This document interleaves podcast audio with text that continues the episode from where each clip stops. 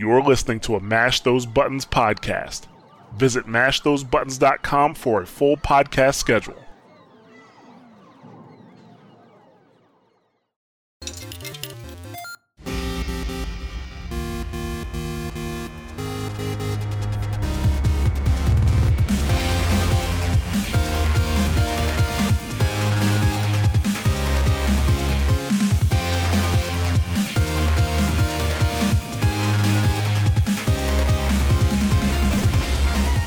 Hello, and welcome to another episode of the Mash Those Buttons Mashcast, a podcast about video games, community, culture, and industry.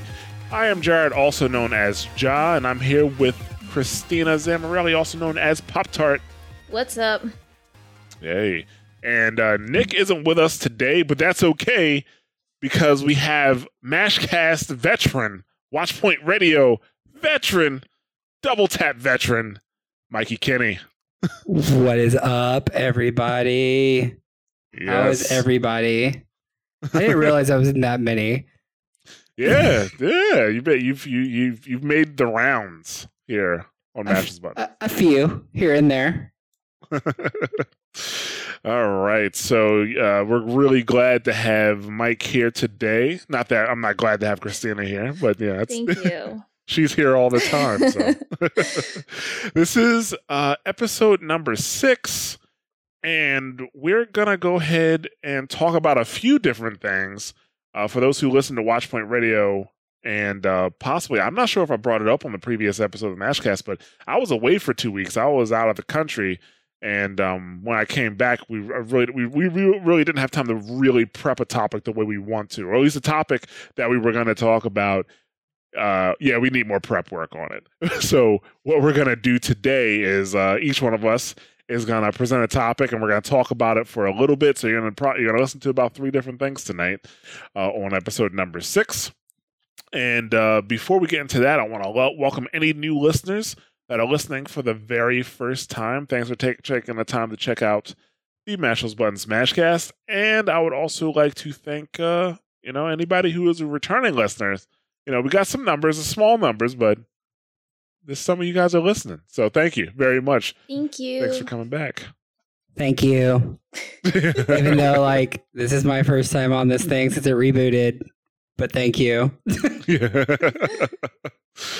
uh, so before we get into the our, our topics here, I guess how how have things been for everybody? Mike, you you go first because you are our guest. I've been playing a lot of Monster Hunter. A lot of Monster Hunter. Monster Hunter just kind of like absorbed my soul for the most part. Like that game is just so good. Like it's just so good. And then That's what I yeah. hear. I the only reason I don't have it is because I'm like, well, the PC version is gonna be out, and it's probably gonna be really good, and I want to get that, but I still kind of want to get the PS4 version because of Aloy. Like, Yeah. I'll let you know how now though that okay, I get you on Aloy. I also want an Aloy really bad. Her armor isn't very good though, and it's not Oh. a glamour piece, and they don't have glamour yet. So you can still do it. It's just your armor isn't going to be like super great, but you can upgrade it a little bit. But it's not the best armor in game, Gotcha. and you can't mix set it either to like be like, hey, give me some of the skills from this piece. And all, no, you have to hold the whole set of armor on.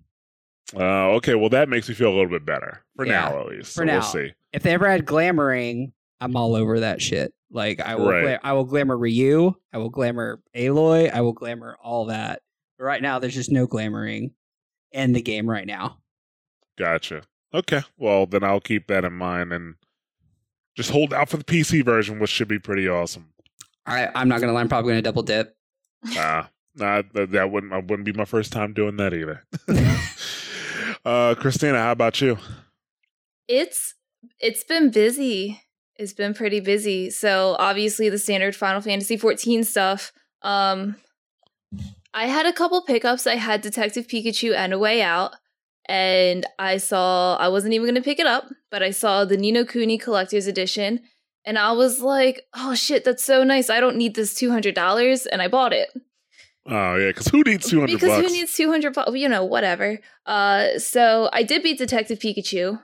Um, I'm oh, how mad. is how was that? Was it a It's good, game? It's like uh you can't go into it expecting a super in-depth gameplay type of game. It's like baby's first Phoenix Wright. Okay, that's what I was. I was like, what about? I was thinking it was going to be like baby's first Professor Layton, Basically. Yeah. and I was kind of okay with that. Yeah, so it was good. The big thing that I really, really like about the game is that there's a different depth of, I guess, interaction in this game compared to standard Pokemon games. So you're running around, you're talking to Pokemon. Um, when anytime you see like a Pokemon for the first time, it zooms in. It's like, oh, this is. Wow, I forgot like every Pokemon's name for a second. This is Starly. It's a bird or something. Like it's, it has like little witty things underneath of it. Uh, and it's like really really cool to kind of see that interaction um but i did not like the the ending at all Did it click? Well, uh, I won't. Ask, never mind. I'm probably to play it, so I won't ask too much about the ending. So, it's but do you recommend? I'll, I'll say this: Do you recommend the game? i recommend the game but it left off on a major to be continued like a major to be continued Well, that just means they want a sequel. yeah which is fine if i say anything it'll it'll ruin it so i don't want to ruin it for anybody but I it made me mad. Uh, yeah. But I was also playing a way out with Crash Tag a bit, and that game's a lot of fun. It is a lot of fun. I heard the only way to play that game is you literally have to only play co-op with somebody you else. You cannot, even on the box, it says requires second player. Like, you know how some game says required internet? It says requires second player. But can you couch co-op? Yeah, it is couch co op. It's it's focused on couch co-op, and then they give you a pamphlet on the inside that you can give the code to somebody, and you can play co-op with them. They don't even have to buy the game, and the game's only thirty bucks. Are you serious? Someone Yeah. actually thought someone actually did this in 2018. Yeah, Where's where's the microtransactions? there isn't any. Where's where's the where's the charging double for one game? I'm, There- I'm confused here, Jaa. Why why are someone trying to make an honest dollar in video games? They should be charging us out the butt. I'm confused. but no, it's really good. Yeah, I um I was the game looked interesting to me, but even with them giving you the code for the second person, that means I still have to match up with somebody to play the game. Yeah, And I I mean, I got friends, but we run on different schedules and shit like that. Like I can't be like, okay, well we're gonna hop on and we're gonna play this right now. that's the problem. We've had one night to play it, and that's about it. But it was fun. There's like things where you had to push buttons at the same time, so you kind of had to coordinate with each other. Like you actually have to work together, and it got to like some really situ- like funny situations where we were just like laughing. I should have really streamed it, but I was being lazy that day. Um, Not to mention, a lot of my friends blow through story, right?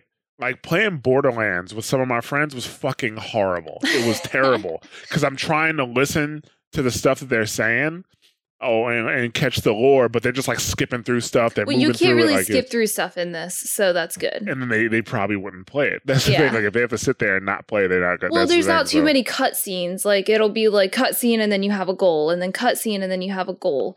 So it's it's really good. And like the way that they make it is literally everything you do, you have to do multiplayer. There's this uh, part where you have to catch a fish, and I'm sitting there like trying to stab things, and he's trying to light a fire, and you couldn't do either or without like helping each other. Right. So it's really awesome the way that they had it set together. Yeah, games that are like super co-op reliant. Um, like I mean, you act, not only do you have to have somebody to play with, but I mean, uh, they really need to be cooperative with you. I kind of shy away from because it just a lot of because like I, I usually have to rely on randoms. It doesn't work that well. That's why. you Well, know- I don't think the game is meant to rely on randoms because they give you a code. It's not like a matchmaking online. right. They don't even have matchmaking available. I didn't try, Yeah, but so I would think it wouldn't.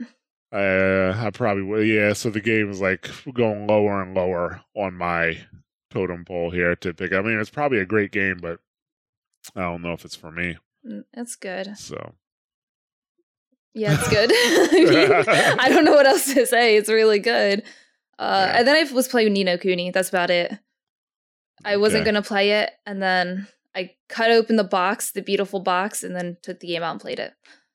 I have also been playing Ni No Kuni, but I will talk about that later. yeah, it's that's one of the topics tonight.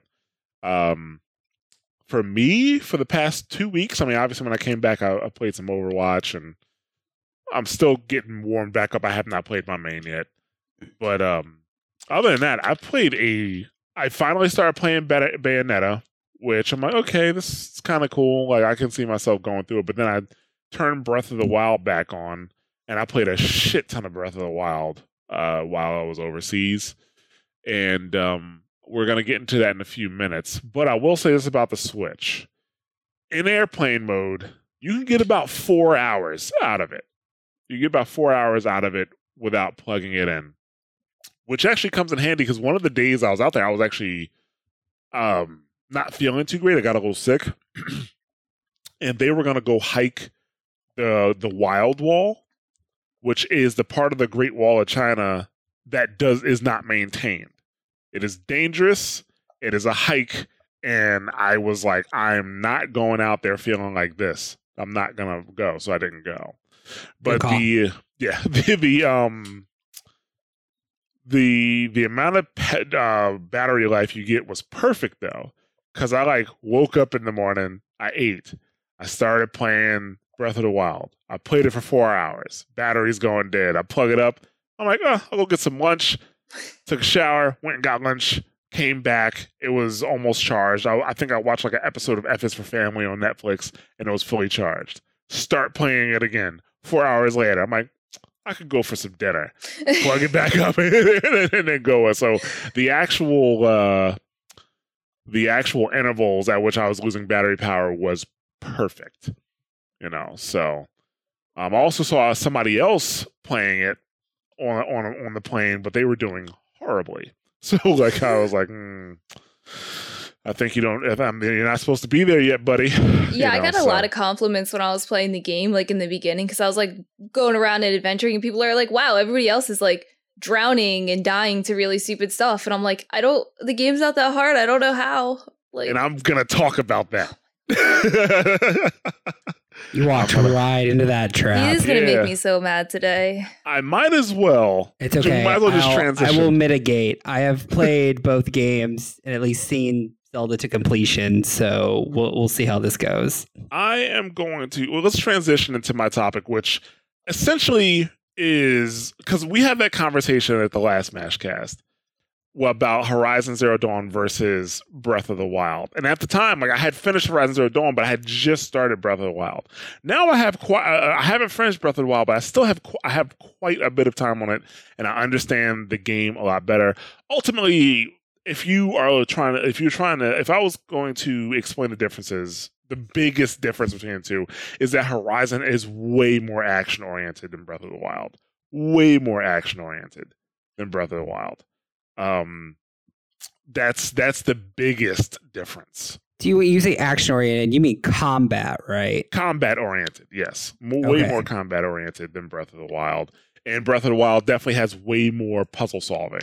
in it Yeah, I was gonna say Zelda is gonna be a lot more puzzle solving. I mean, you have some of the combat things, but it's still Zelda at the end of the day. So you have I, I mean, to be fair, that is that is Zelda's shtick. Like they have a Yeah, little bit of combat, but not really a lot of it outside of. Uh, Like, and most of the combat is like a puzzle combat. mhm. the combat in Breath of the Wild. Um, I, there- I think there's there's more of combat in this Zelda game than I've seen in previous ones because it's open. So I fight a lot of shit in Breath of the Wild. You that is true for this breath for this Zelda. Yes, there is a lot more combat in this Zelda than previous Zeldas. I will I will say, yeah, and that's because of the of the type of game it is. But go ahead, Mike. but there are a lot more puzzles than any other yes, there Zelda are. as I- I will I will say that. Um, with Breath of the Wild, I like in terms of which game is better. 'cause I, I I made my my choice last time. I said I said right now. I didn't say I shouldn't say I, I didn't I didn't make my choice, but I said right now, as it stands, Horizon Zero Dawn is still a better game because at this point in Horizon Zero Dawn, I couldn't stop playing the game. But with Breath of the Wild, I was like, uh. But here's the deal now after playing hours upon hours of Breath in the Wild and only that for weeks. okay. If you want to say that Breath of the Wild is an open world game, I will still adamantly say that Horizon Zero Dawn is better. But if you want to call Hori- uh, if you want to call Zelda or Breath of the Wild an sandbox game, then I'll say okay, yeah, like that. That's a different story. One because Horizon's not a sandbox game, and two, I, I will say that I believe that Breath of the Wild is better than Skyrim as a sandbox game. I, I will say that. Um, so if you view it as a sandbox game, you really can't compare the two. So it depends what you tell me Zelda is to you. If you tell me that Zelda's open world to you, I'm going to tell you that Horizon's better. But if you tell me that's a sandbox, I'm like, okay, yeah, it's a, it's a great sandbox. What's your game. definition of sandbox? Yeah. So, so the thing, the difference between open world games and sandbox games is that open world games, um, generally speaking, they let you, you know, you, are in the world. At, like, okay, you go through a little tutorial, something like that, and then you go into the world, and the world is open. You can go here, you can go there, you can travel to different places, you can do what you want. But even though they still let you do what you want, to actually progress in the game, they provide a, a good amount of guidance. They will put you on a quest line that will take you from place to place and make sure you're powered up along the way. It's from start to the end of the game. It does power you up along the way. Now, with it being open, yes, you can go into areas where you probably shouldn't be, where you're underpowered, uh, where you will put yourself in danger. But even in those cases, you're they usually will lock you off at a certain point, right? So in Horizon Zero Dawn, and the like the first area is actually pretty big. When the first area is actually pretty large, and there are areas in that area that are going to be pretty dangerous to you. But at a certain point, they kind of stop you from going into an area where you just flat out get crushed, right? Like they'll kind of like, okay, no, you you you don't want to do this yet. Um, like for example, the first time you see a Thunderjaw in Horizon Zero Dawn, you will probably be, I would say, underpowered. You probably should not fight it. But if you are skilled enough, you can take it down. If you are skilled enough and you have 20 minutes, you can probably take it down. I was gonna say the Stormbird because you see the Stormbird. That's the first thing that probably you see that's like big and dangerous coming out of that Meridian or that not Meridian, true, yes. but like the gateway to the next like deserty area. Yeah, Um, the Stormbird, I fucked with it. It You was a bad idea. you? I Yeah. fucked, I fucked with it, but I beat it eventually. Required a lot of running, a lot of hiding. you wasted so much material on that. Oh yeah, I burned through so much material. I wasted so much time, but I'm like, fuck, it's on me. It's huge. There's no trees out here. You know, There's we only no have trees out here. like there's no cover or anything like that. Like yeah, this yeah, but yeah, that's the thing. wow. So, um, yeah, that's the thing about open world games. They're open. They do let you do what you want to do, but still, they still provide guidance. Like you can go off and do your own thing, but at the end of the day, you know this marker. This is your main marker. This is where you go if you want to progress, or if you're now, or now if you're hitting stuff that you are having a really hard time with. Okay, maybe it's time to get back on track. you know, let me go back to my main marker. Sandbox games are different. And this is the argument for instead of Horizon versus, or instead of Breath of the Wild versus Horizon, it's more like Breath of the Wild versus Skyrim. Because in a sandbox game, you get into the game and you know you just go wherever you want like that and and that's it both breath of the wild and skyrim once you get past like it with breath of the wild once you get your little uh kite thing Paraglider. yeah, the air glider. There you go. Um, you can go to the end of the game if you want. You'll get crushed, but you can go there. With Skyrim, I do believe this. they're Like, well, I haven't checked Skyrim speedruns in a long time. Does Skyrim But- have an end of the game? Like I don't feel like I've never seen anybody get to the end of that. There game. is an end to main story. Yeah. So with Skyrim, like you can also pretty you can dart toward the end of the game, like, and it's it, you can get there I think in under two hours. So um, once again, not recommended, but, but you can do that. Open world games, or I shouldn't say open world, but sandbox games have way less direction, and to me, like that's why I'm not a huge fan of sandbox games. and that actually speaks a lot to Breath of the Wild because I like Breath of the Wild, but You know it's what? still a sandbox game, I believe. Go ahead. I do agree with you because I've said this before, but I never really like Skyrim just because it's just okay, go. Like I didn't though Zelda was basically the same thing and I completely enjoyed it. So Yeah, it's it's way more enjoyable than Skyrim, but it's still pretty open world. Like for example, with Zelda, um, let's not even talk about the the Great Plateau, but let's talk like once you once you talk to Impa, right? They literally they tell you what the objective is, which is to get the four beasts, but they put the they they just give you four markers in the four corners of the map, right? Mhm. there are there i would say there's definitely an order that you want to go in to a degree to a I degree mean, there's an order, but you don't necessarily have to follow those. And each one is as I would say as difficult as the others. And that's honestly it's honestly, in my opinion, its problem is that each of the divine beasts should feel epic. But like once you've done one, I kind of feel like you've almost done them all. Well, Well, the that's- thing with that though is remember how you said there's like a lot of puzzles in the game. So the divine beasts are kind of like puzzles in their own. So when you're fighting them, it's not necessarily the fight; it's the figuring the puzzle. Right. Well, the, the divine beast was more of like a dungeon. Well, I'm sorry, the Well, yeah. actual the Yeah. light thing. Yeah, yeah, yeah. Like the shrines are like mini puzzles that are nice to break up the combat and the survival and all that with, especially because you know you get hearts and you get things like that.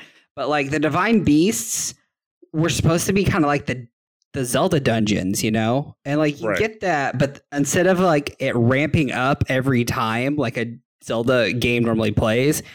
They all had to stay at the same level because you have you should the player has to be able to do any of them in any order.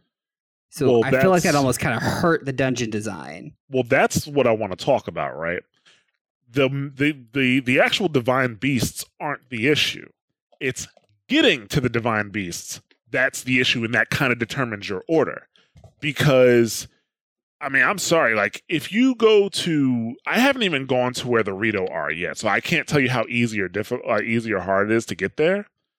But um, if if I was to try to get to the Gerudo, not the Gerudo first, to the uh, to the Gorons first, the the Rock guys is Gorons, right? Mhm. If I was trying, if I was trying to get there first, but I'm like, fuck that. like, no, like that. That was the first place I actually got to, I'm like, no, The, it's difficult. It, it's the path to get And- to the places. and I know people that have rushed that. well, the goal, the way go that there I got into every place uh was kind of just eat the food and chilled until I got there and then bought the outfit. Yeah, like the, the, the like. I mean, I guess you can do that.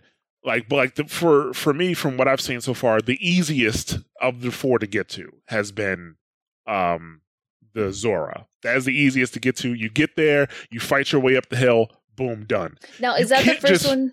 Is that the first one you did? That's the first one I did. Okay, because ninety percent of the people, ninety percent of the people that I've talked to, including myself, that is the first one that everybody did. So That's what But you- Randall's first one was too. But you know why? That's because, like, f- you know, Mike is right. The- Each of the divine beasts needs to be equal in terms of difficulty. But the developer is trying to push you in the area that they want you to go. If you try to go to other places, you're going to get that ass whooped and you're going to move toward that direction. Well, not just that, they probably wanted people probably to go to Mipha first just because of her ability. Yes. Like Mm. Mipha's ability is easily like one of the best ones for early game. oh, If, absolutely. if not that, Revali. I don't I don't think that that's a bad decision to send people there at all. Like I, I get it, but here's the deal: I think the game would have a better feel if you were directed there, as opposed to just ra- either you randomly went there first out of the four, right, or you were directed there.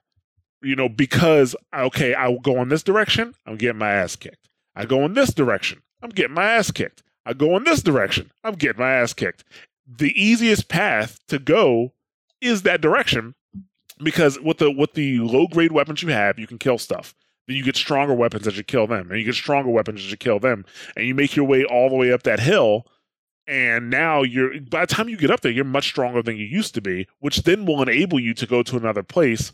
Which the Gorons is actually still kind of difficult um, in terms of fighting, but I could if I really pushed, I could probably make it. And but in, instead of doing the Goron, I actually switched over to going to the the Gerudo guys instead when the Gerudo girls. I I was say. gonna say. I, could, I was I, about to say you almost started a whole war there. yeah, like you know, but like I, instead, I I have gone over there. Um, Have you but gotten in there yet? I haven't gotten in there yet. I'm looking for some guy who's probably going to give me a dress or something like that and get me in there. I won't spoil it then. We'll yeah, leave that but, but um, so yeah, like the, I, I can definitely see the game tries to guide you via the difficulty of the monsters and the area itself. But the problem I have with that, and once again, let me reiterate, I'm not trashing Zelda here. I like the game. okay. But I'm going to analyze it. The the problem I have with that is that it almost ru- that's not the right right word. It doesn't ruin it, but it definitely pulls down the epic feeling of the game when you have to run away so much. I have never run away from stuff in a game so much in my fucking life. Have you played a survival horror game before? Well, I don't play survival horror kidding. games. Okay, But well, the- fair. and not to mention Fair those enough. survival horror games. This is a game where you're supposed to be like an epic hero. What kind of epic hero runs away from everything? I What mean, I'm. And the thing is, because I like to explore, I like to explore games. That's what I do. Like Horizon Zero Dawn. Before I went to the next area, before I went to the next checkpoint, or not checkpoint, but main quest, I Mhm. cleared out every side quest. Go ahead.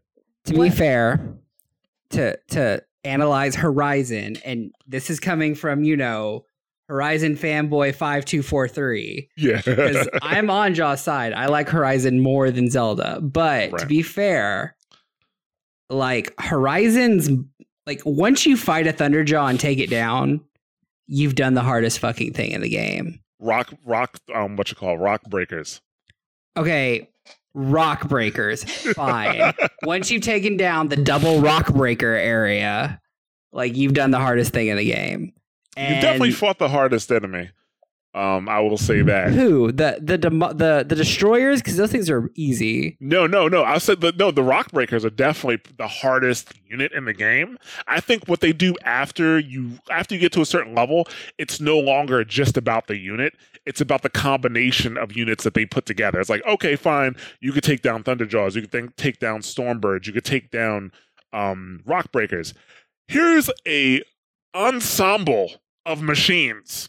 Good luck. And then also with the uh with the areas they put you into. Like I remember there was there's one Stormbird that sits at the top of one of the mountains and there's very little cover and very little space to move around for for a bird of prey of his size. Like you know, I mean, so. okay, and that's fair, but all I'm saying is like, I I feel like once you beat some of the prime, once you beat some of the prime like robots, you kind of know what to do for the rest of the game. For the Oh yeah, part. definitely. I would definitely especially if you've been doing your cauldrons. If you've been doing cauldrons, you just override everything, override everything and anything you want. Have a thunderjaw fight a thunderjaw. Go have fun. Absolutely. Oh, it gets easier when you have the uh the corruption arrows. Like I, I that's the thing. Like so, no, I I I agree. But that's that. I guess that's really part of the game, right? Um, you feel more powerful as you play. But That's true. what, my my uh, and I, over uh, with Zelda, I'm sure that you will feel more powerful when you play. Like I I I feel more powerful when I play because I actually went into one of the um the shrines and it was like I went to like the test of strength ones and it was like a like a not a minor test of strength but uh it said it wasn't minor it wasn't major it's whatever the one they have in the middle and I went in there and got my ass whooped. And then I beat Zora the Zora's uh well I beat um Ruta the first place I went was right back to that fucking shrine all right let's see who's the bitch now like, you know I what? whooped his Wi- ass. Uh, in the beginning of the game, guardians are like the scariest thing for me, and now like I'll turn on my game and be like, "Oh, I need some guardian parts," and I go in and like shoot them in the eye, chop all their legs off. I'm like, "All right, I'm good." Right. But but what's funny about Zelda is nothing. Zelda and Horizon both do this well. Nothing changes about the Guardians between the start of the game to the end of the game. You just have a better understanding of them now. oh Oh absolutely Like, yeah, I can. like- I fight with like basic arrows and like just regular swords because I know how to fight them now. I don't even use the guardian And- stuff. to both games' praise, both of them do it really well. Like fighting your first Thunderjaw and realizing like finally all its weaknesses, and you're like next time you fight him, you're like, okay, I know exactly how to do this. Dude, I Kinda get like- like, there's a there was a point where I started to get happy when I saw a Thunderjaw in a group that had the fight. I'm like, oh great, I'm gonna take his gun and kill everybody. Like, you know, that's that's what I'm gonna. That's but if you think about it, think about when you first took on a sawtooth for the first time. Oh yeah, it was fucking terrifying. And then when they they had they introduced it's not a sawtooth, it's the next one up that has a gun on top of it. Um Was it it not a called? sawtooth or It's not no, a sawtooth, but it, it has the body of a Ravager? sawtooth. A Ravenger, right. And Yeah, I, I stumbled onto one of those. I'm like, oh, it's a sawtooth. It has to come to me. Nope. you know, but the, I guess the, the well, getting back to what I was saying, the main point is the feeling, like how I feel playing the game, right? right. With Horizon Zero Dawn, it felt like because I wasn't just constantly running away from things, and uh, you know, I newer monsters, not newer monsters, but newer robots were a challenge that I had to face and maybe struggle through the first fight or maybe even the second fight, but yeah, eventually you um you kind of work through it and get stronger and are able to take them down a lot faster. That does make that does leave for an epic feeling. But not to say that Zelda doesn't feel epic, but it definitely lessens the feeling when it's like you just like oh I there's no I, I you stumble into an area that you have no business being in and you have to like hightail it out of there. So what But are you technically even? you could take them down. yeah, what are you even fighting that you keep running from? Uh, so, well, I don't run from as much as I used to because obviously I'm sh- uh, like I, I'm like I said I'm stronger now. But the uh the guardians, like even like the fucking stationary ones, are a problem. Uh, were a problem, You just shoot him in the eye. You're good. and the or um, reflect them, or you reflect the shot with your shield. well, you can still shoot a uh, you can shoot them in the eye, but if your bow's not that great, they're just gonna laugh at you. Uh, then there's the um oh god, what are they- Lynels. yes, those guys. Okay. Like I ran into one of those by like because I was just exploring, right? I was just exploring and he saw me and I started to run away. He was already on me, hit me once, dead. Like that was like it. That's like okay. I thought you were gonna say like something completely different, but they're not like littered, literally all over the place. So they're They're they're literally not well, they're not literally all over the place, but you can easily just by accident stumble into those places. if you're near the castle, sure. Yeah. Yeah, you'll you'll The- run into no, like, a the bunch. um so the first Lynel I ran into was actually pretty close to the first uh, where Impa's Town. It's actually really close to Impa's Town. And I made a right instead of going left. Yeah. Okay. Is that Yeah. where uh the big horse is at? Like the kind of savannah looking area with the No, yellow it's- grass? Oh, actually, it might be there. I didn't make it that far into that area 'cause I got my ass whooped. like I came. It's weird. It's like you take you go to, to the Great Fairy that's by Impa. Mhm. You go down into that little ravine. There's um one of the guys from the the the, the whatever clan there, Yagi. and then you have an option to go left or you can go right.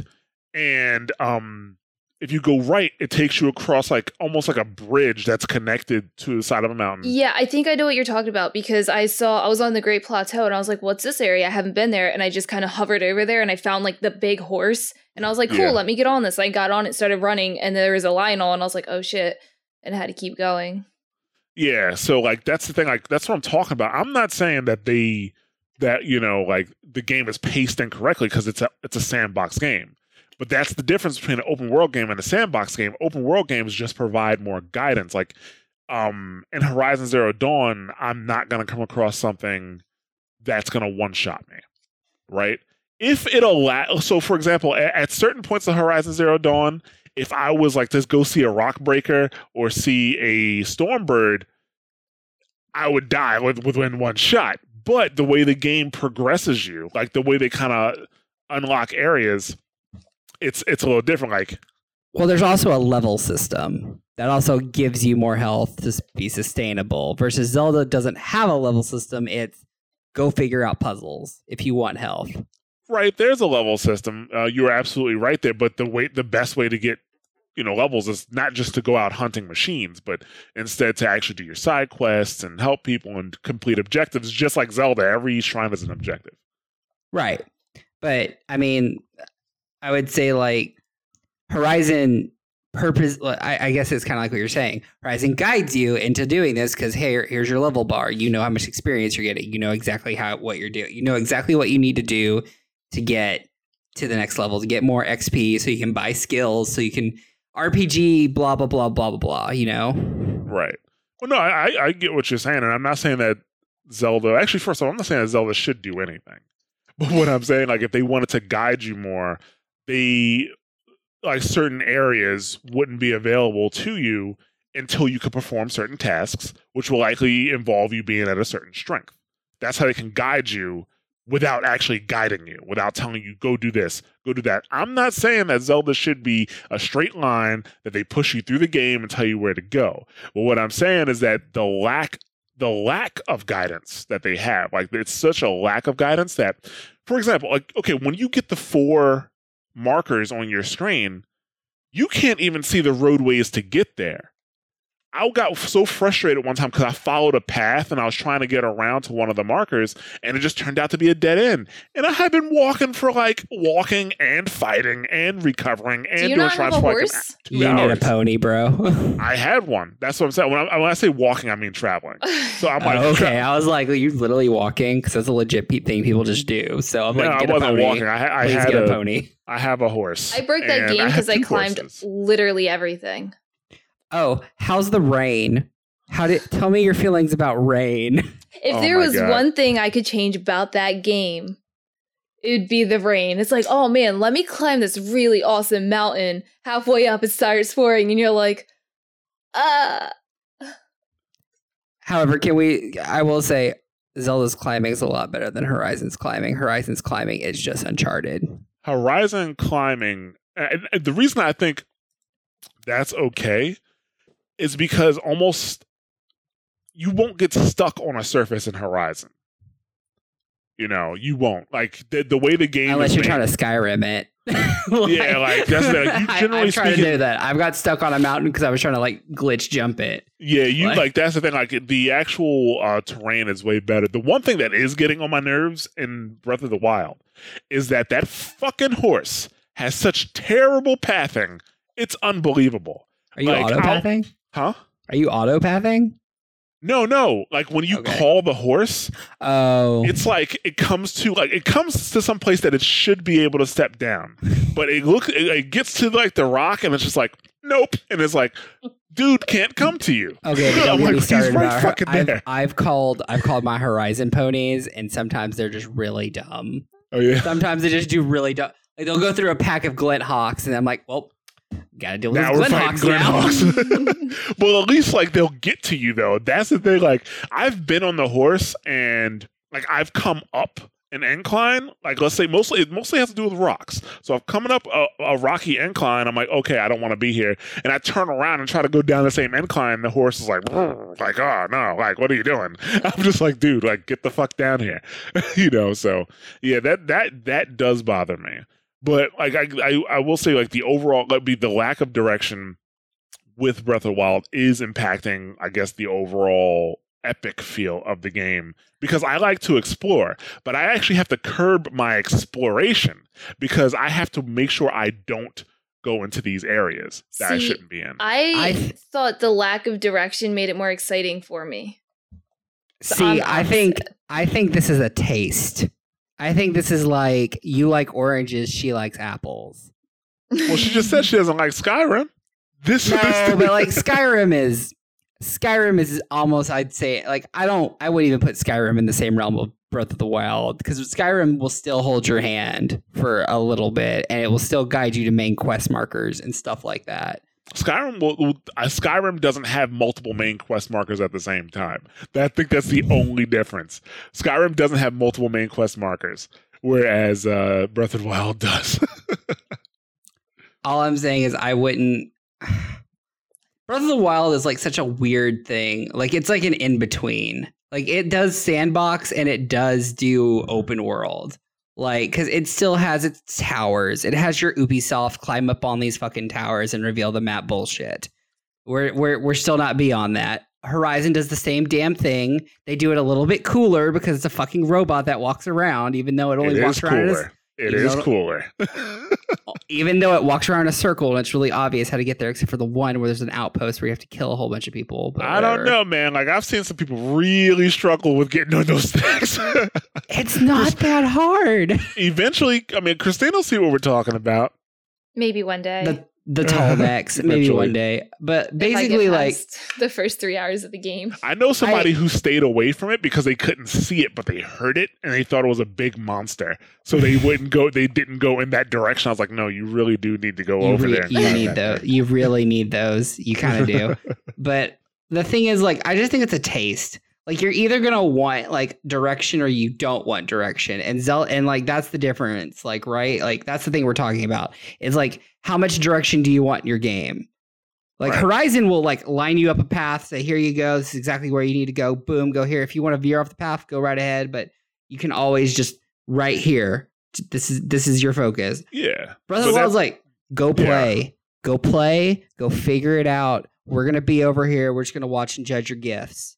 and that's the thing. I, I, I, I keep on reiterating. I don't actually have a problem with that. I'm not, and, and I'm not saying you are. I'm just saying like when it came to our, you know, everyone's 2017 game of the year. I think it was basically like we're kind of fucking tired of open world because we're fucking open world fucking out. And holy shit, Breath of the Wild just gave us a breath of fresh air by not telling us what the fuck to do. I don't know. I just think that not that many people played. Bro- Well, I shouldn't say not that many people, but not as many people played Horizon Zero Dawn. I will also say that probably not a lot of people played Horizon Zero Dawn that should had Yeah. because Zelda came out like immediately after it. yes. Like yeah. That's that's the thing about it. So I I think that also had a uh, was a huge factor, and everybody was kind of holding up for Zelda and the Switch and stuff like that. You know what's funny? I think more people played Nier Automata than they did freaking Horizon Zero Dawn. Oh yeah.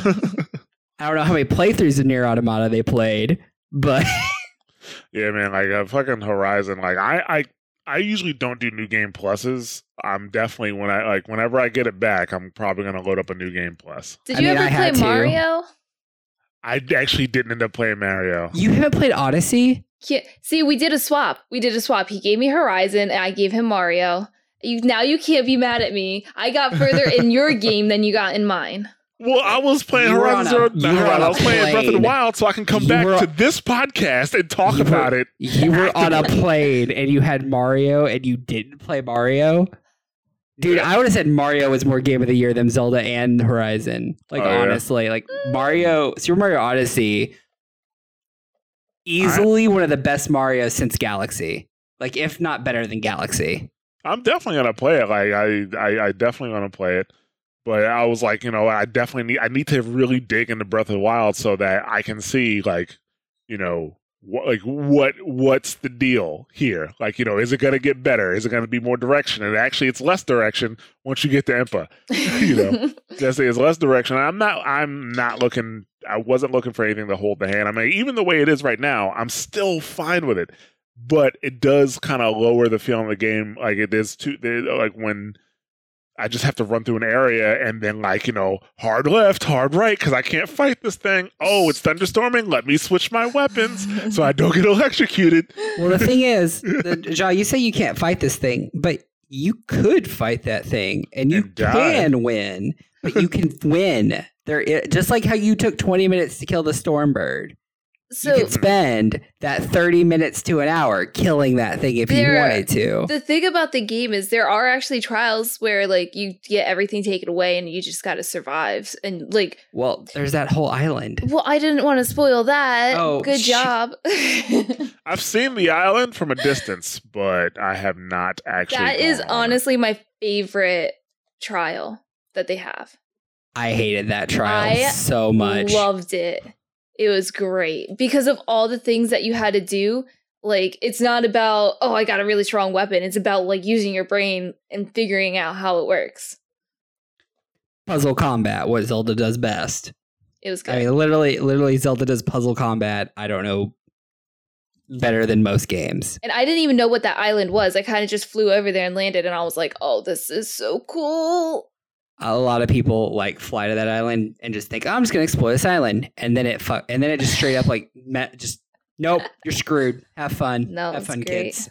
Yeah, I haven't. I have not actually. I'm pretty sure I know which island you're talking about. I can see it. I can probably get to it if I wanted to, um, but I have yet to actually. Uh, I have yet to um, go there. The one thing I will recommend for anybody who has not played Breath of the Wild yet, uh, don't get stamina too early because having high stamina will get your ass in a lot of trouble. I got into a bunch of places that I should not have been. I don't know. You I could didn't- totally go there and you could win. Like I said, everything is everything is beatable.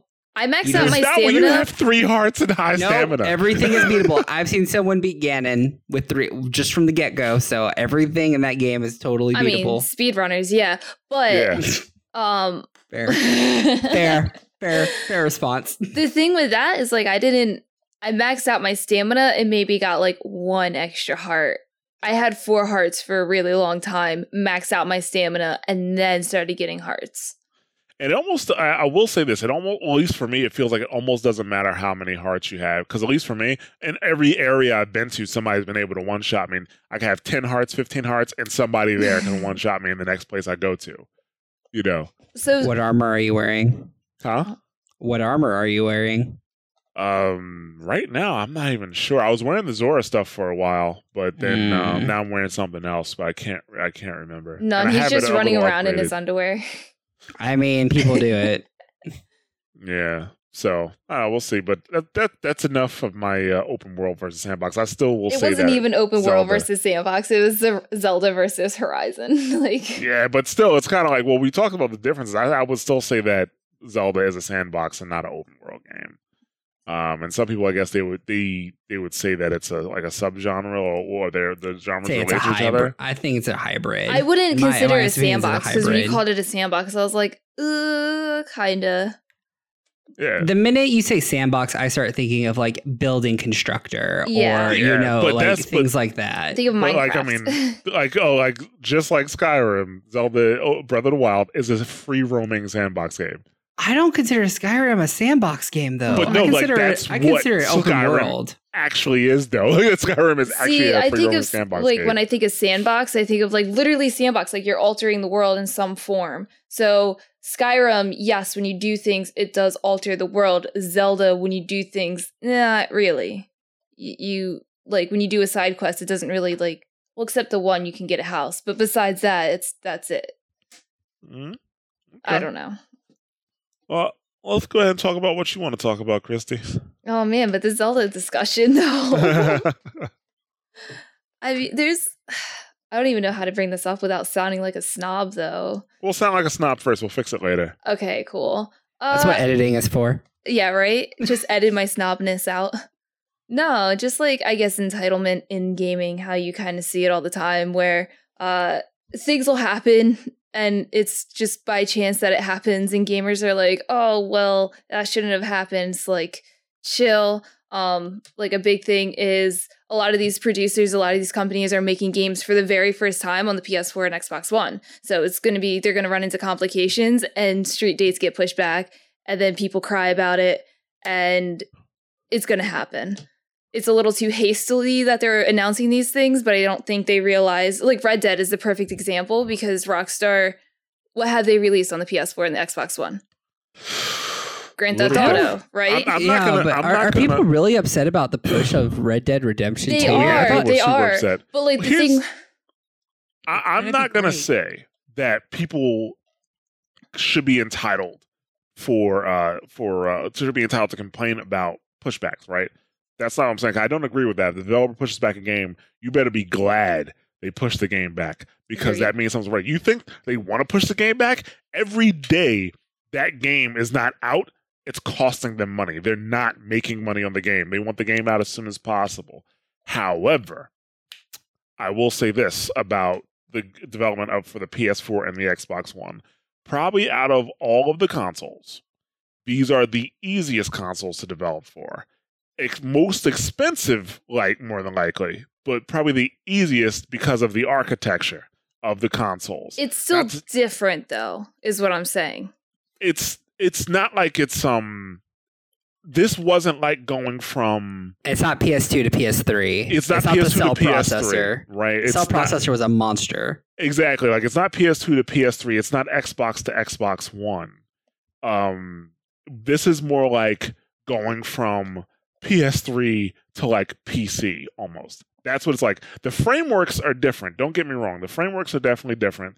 For the Xbox specifically, um, those developers had uh, not a I wouldn't say much longer time, but the framework that the Xbox uses works across PC as well. Um, so they, they had a chance to be very exposed to it. I'm not saying it's exactly the same, but I believe that the that game developers should have had a the transition time should have been a little shorter. Uh, but what I think is that they're, they're just trying to one, they're trying to iron out problems, make sure the game is super smooth, and maybe add a bit more value into the game to get people to buy it. Right? That's why I'm not too upset about it. But in terms of uh, the whole thing, if you're Rockstar, you're developing a game on a console for the first time, and that console's been out since 2013.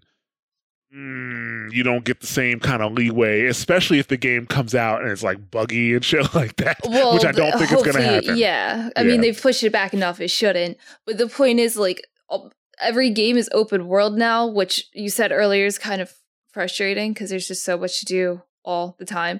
Um, but with those games, you literally walk and there's a bug.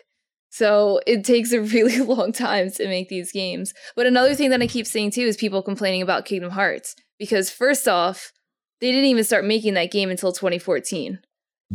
Oh, what are you going to say? What are you going to say?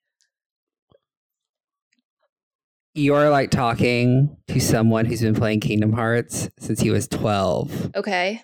and who has been waiting for Kingdom Hearts 3 probably since he was 16. Well, that was your fault because they didn't announce it until 2014. No, that's Square's fault. I'm, I'm going to go ahead and I'm side I don't okay know. with Come the on. pushes, first off. But First no, off, here's the I'm thing okay about with the Kingdom pushes. Hearts. Uh, and- and for my opinion, and Mike, you can definitely, I'm sure you'll have an opinion on this. Here's the thing about Kingdom Hearts: they stretched that game way too far, way too far in terms of uh, just putting out filler content. If you play through the the Kingdom Hearts collection, right, and then you look at the dates that those games actually came out, like from each other, they had a pretty solid story ready to go for a long time you know, the Kingdom Heart, the original Kingdom Hearts, right? On launch, be not even no, we don't even know if there's going to be Kingdom Hearts two. Has the ending sequence of Kingdom Hearts two in it, like in that cutscene, essentially. You know, in in, the, in one of the cutscenes that you can get at the end of the game. So they had a very good idea of where they wanted to take the game in terms of story. It was just building it. But go ahead. Well, I mean, in a game informer way, way, way back in the day, like when they interviewed Tetsuya Nomura around the time of Chain of Memories and Kingdom Hearts 2, he said he knows how the series ends. Like Yeah. that back in like 2005.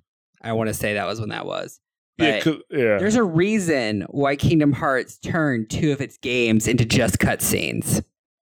And why there's a mobile game now that's for some reason they've added story plot to that actually is important now, which drives me up a wall. Oh, I don't want to play that shit.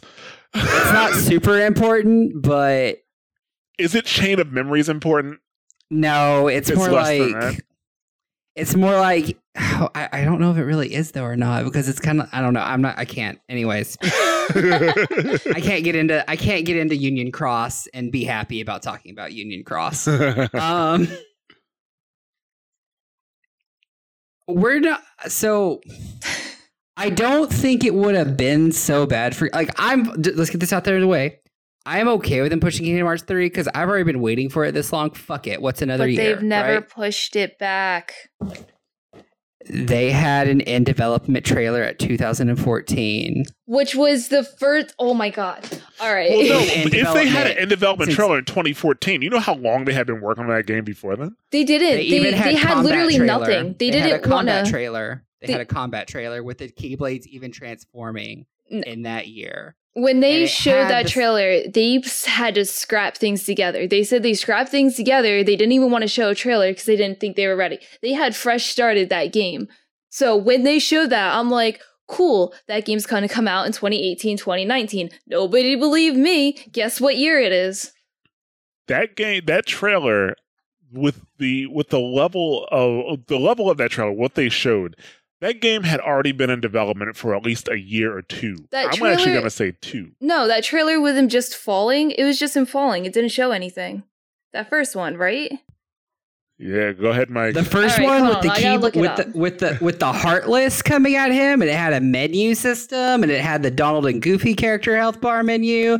It had the ship rocking back and forth with the teacups, and it had the keyblades turning into guns. They knew what they were. They had the gameplay already formatted. Like they knew what they were doing. From this point on, it was designing worlds, finishing out the story, making character models, and designing everything. The problem is Tetsuya fucking Nomura can't finish a goddamn game. If you want to know the honest truth, Tetsuya can't finish a game. And Tabata had to come in and finish 15. So now they're finally going to let him actually finish Kingdom Hearts. Maybe. So uh Kingdom Hearts also isn't the the uh, it's not one of the only um not sure obviously it's not one of the only games with a super long tail like that.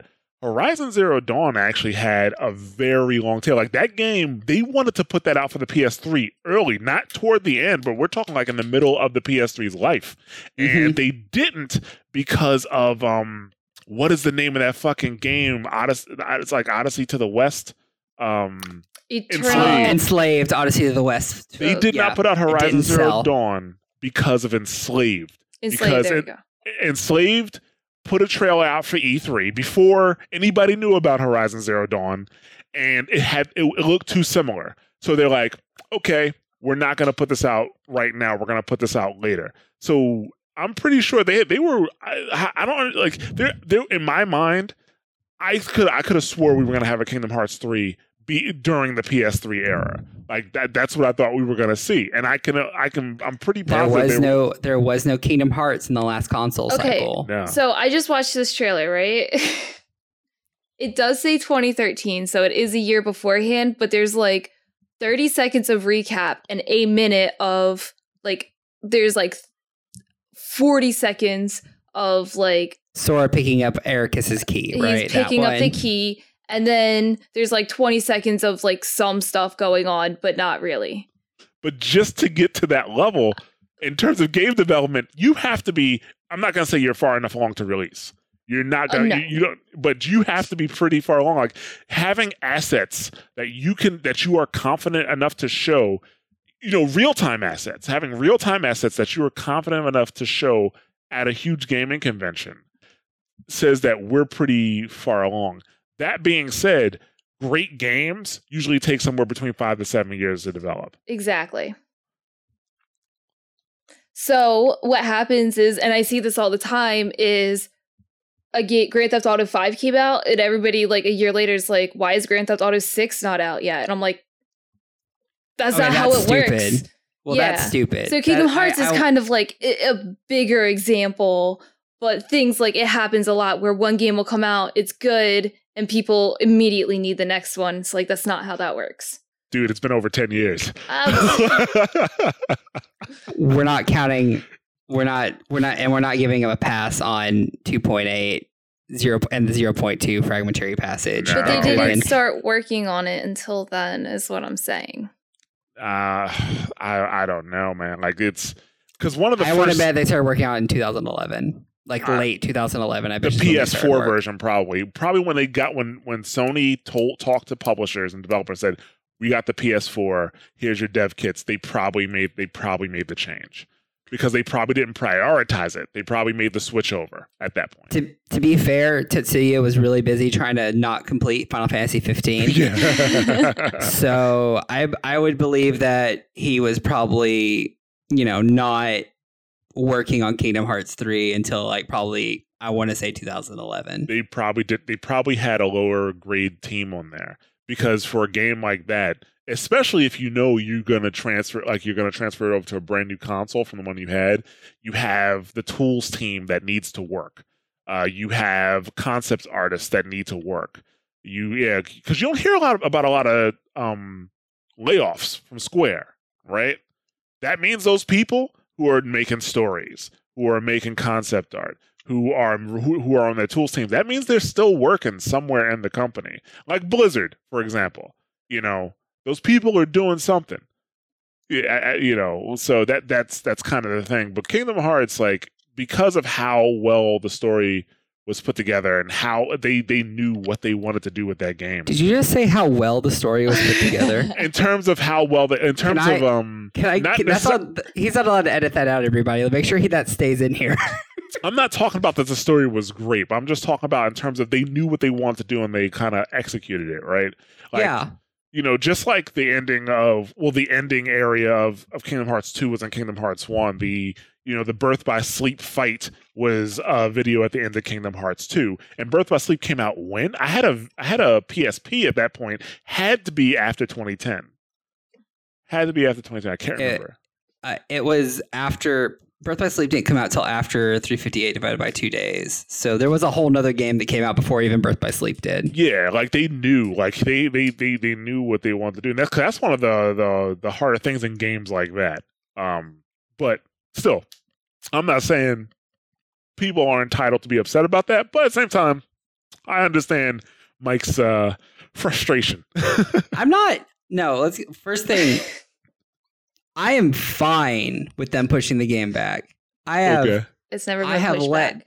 I have let go of that like years ago. You got to understand when you've when being a Kingdom Hearts diehard fan, you just get used to it. Like Right. it's just it's just a thing. Like It's it's, just how it been- is. It's never been pushed back officially, but there's no way you can't tell me that they weren't working on it and had a had like a date ready. Like they're like, okay, we wanted to have it ready by this. Like internally, They could have I'm sure it's internally pushed back. had a date, but you can't say they've officially pushed it back when they never released a date. They've never pushed it back because they never released a date because they got smart because guess what happened when they released dates about Final Fantasy 15 and they made that huge remember the huge event about Final Fantasy 15 and how they pressed the big button and it revealed a day? And then oh look it got pushed from the day they had a whole event dedicated to to tell everybody the day. So honestly, it's not really Kingdom. It's probably it, it's Square. It's just Square. Square does this. Square's done this for years. Final Fantasy 12. Do we want to talk about how many times Final Fantasy 12 got pushed? Do we want to talk about like the trailer leak? How many trailers we got between Kingdom Hearts 1 to Kingdom Hearts 2? Like, you know how long that took? Yeah, at this point, developers are really not showing what they have until they know for sure. Good. Yeah, they're I'm doing. glad Keep it about that that. way. I would Yeah. say that most games probably get announced when they're in when they're heavy in the QA phase, like heavy in the QA phase. You know how happy I was that we didn't see any Spider-Man gameplay till like last year, and it was very little. And now, and just now, we know the It date, has a Yeah. date. and the date's this year. Yeah, like I think even, I'm pretty sure even Call of Duty at this point because we know it's coming out yearly. We know when it's usually going to come out, but they usually don't even announce the next Call of Duty until I I know as a fact that it's heavy in QA. Like you know, They always But Call of announce it pretty early, but this is the because what is it, October twelfth? I feel like they've announced the date pretty early this time around because Well, last year they announced it in the summer, and it's really early compared to normal because it's been Nove- early November launches. but guess what? It's it's in it's in QA. Like I can tell you, I can I can, I can tell you that much that it is Well, in QA. everyone's okay with releasing a date now because they know what Rockstar's Red Dead date is, and they know what to dodge. yeah, yeah, Because that no one true. wants to go up against Red Dead. True. That is true. That that is very true. True. So, but yeah, a lot, of games right now are, are doing that. That's what they actually. I mean, I don't want to start a whole conversation about it, but one of the reasons I think we're going to see a good showing from Microsoft is because of that. I think we're going to see a good showing from Microsoft because they're. I think they've been kind of, you know, ho- you know, holding their hand or you know, uh, covering their cards until they are for sure ready to show the games that they're going to push out.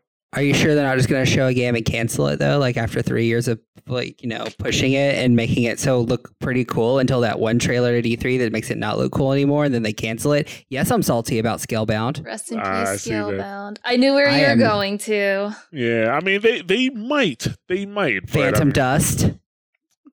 Lord knows when was Crackdown's going to come out. I was never excited about Phantom when Dust. when's Crackdown? Oh Huh? wait, it was supposed to be last year, wasn't it? Yeah, I, am pretty sure Oh. Crackdown. Well, here, well, I will talk about Crackdown for a second because the Crackdown getting pushed back. I'm not going to blame the development team for that. I'm going to for Crackdown getting pushed back. I'm actually going to blame gamers, and it's because of their reaction, the overreaction to the original Xbox One. the Xbox, the original Xbox One definitely had problems that we should have reacted to, like you know having to be online only and stuff like that. Definitely a problem. However, the thought behind the cloud gaming aspect should not have gone away. That like I, like people like really revolted against that, and I understand that you want to be able to play a lot of the games, but if the developer wants to put a shot a game like that, um, I think that should be up to them, and it's not going to stop other developers from pushing other games out. Um, like I said, I don't think the console should have been online only, but the cloud gaming aspect is what would have kept an Xbox One in your uh, you know, in your house for longer without having to upgrade it. That was the idea behind it. Um, the crackdown was really heavily uh, based on that that that cloud technology they were going to using, and now that market they're not going to be doing that. I'm I'm pretty sure big parts of that game had to be redeveloped, especially the multiplayer. I know the multiplayer as a fact had to be really uh really re- reworked because of it.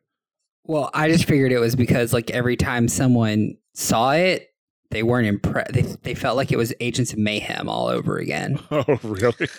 That's from all the reviews and people that I was hearing people like talk about it. It, it sounded like it was like Agents of Mayhem kind of does this, and we don't really like Agents of Mayhem. So Well, that might be more recent because I mean the crackdown was supposed to come out before Agents of Mayhem. If it came out True. before it, if it came out before it, you know, it might have actually did a little bit of a better job. But now that people have something to compare it to, it's like, eh, you know, we'll see. Also, it's go like super early development too. Like that's another, or not early, but like people like testing it and stuff. That's another Mhm. thing too with with betas and stuff. The beta's not there for you at all. I like how you're holding a Persona card right now. And yet, that is one of the most egregious. That was one of the most egregious pushbacks. Was Persona Five all those times? Oh, I cried. I cried so you many know times. how many dates? They how many how many dates did they put on for Uh, Persona Five? But How many dates did they give however, however, they came It the game worth it. came out and ugh, it is like Oh, it's so my favorite it. game ever.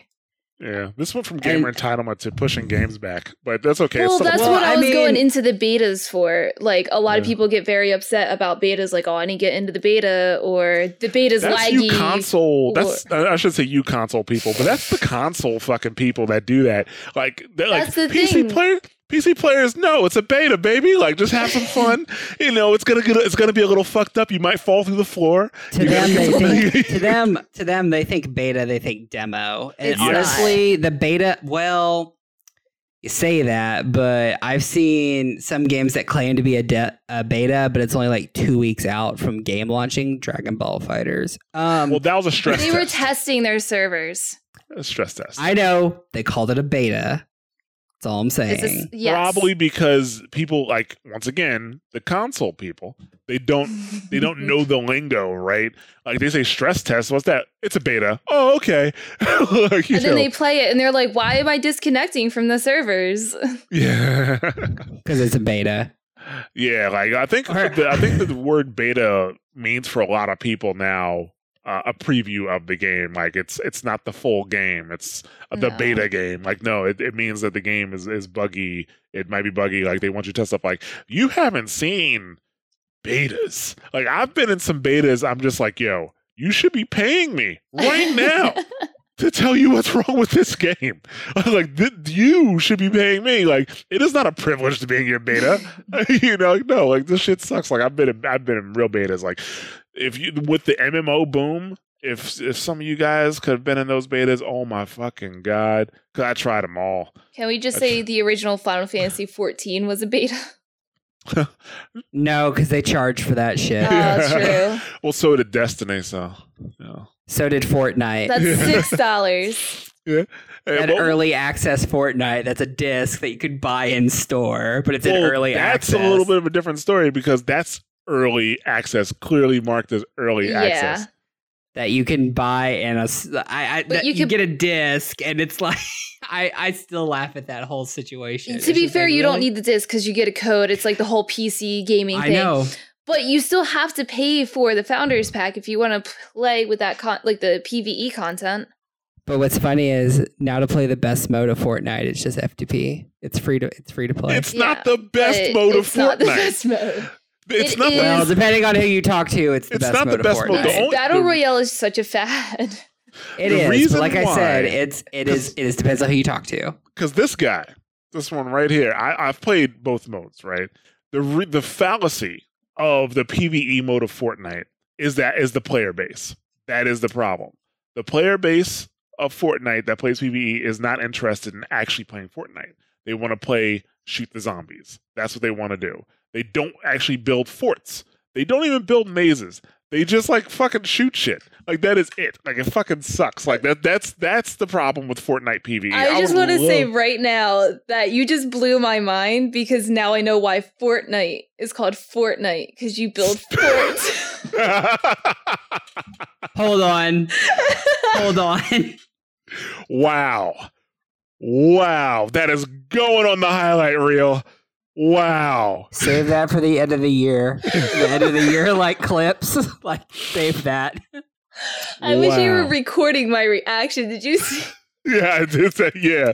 I thought you were being sarcastic. I thought you were being sarcastic. Wow. Wow. Yes, Fortnite is about building forts. The the Metal Gear like like exclamation mark just goes over her head.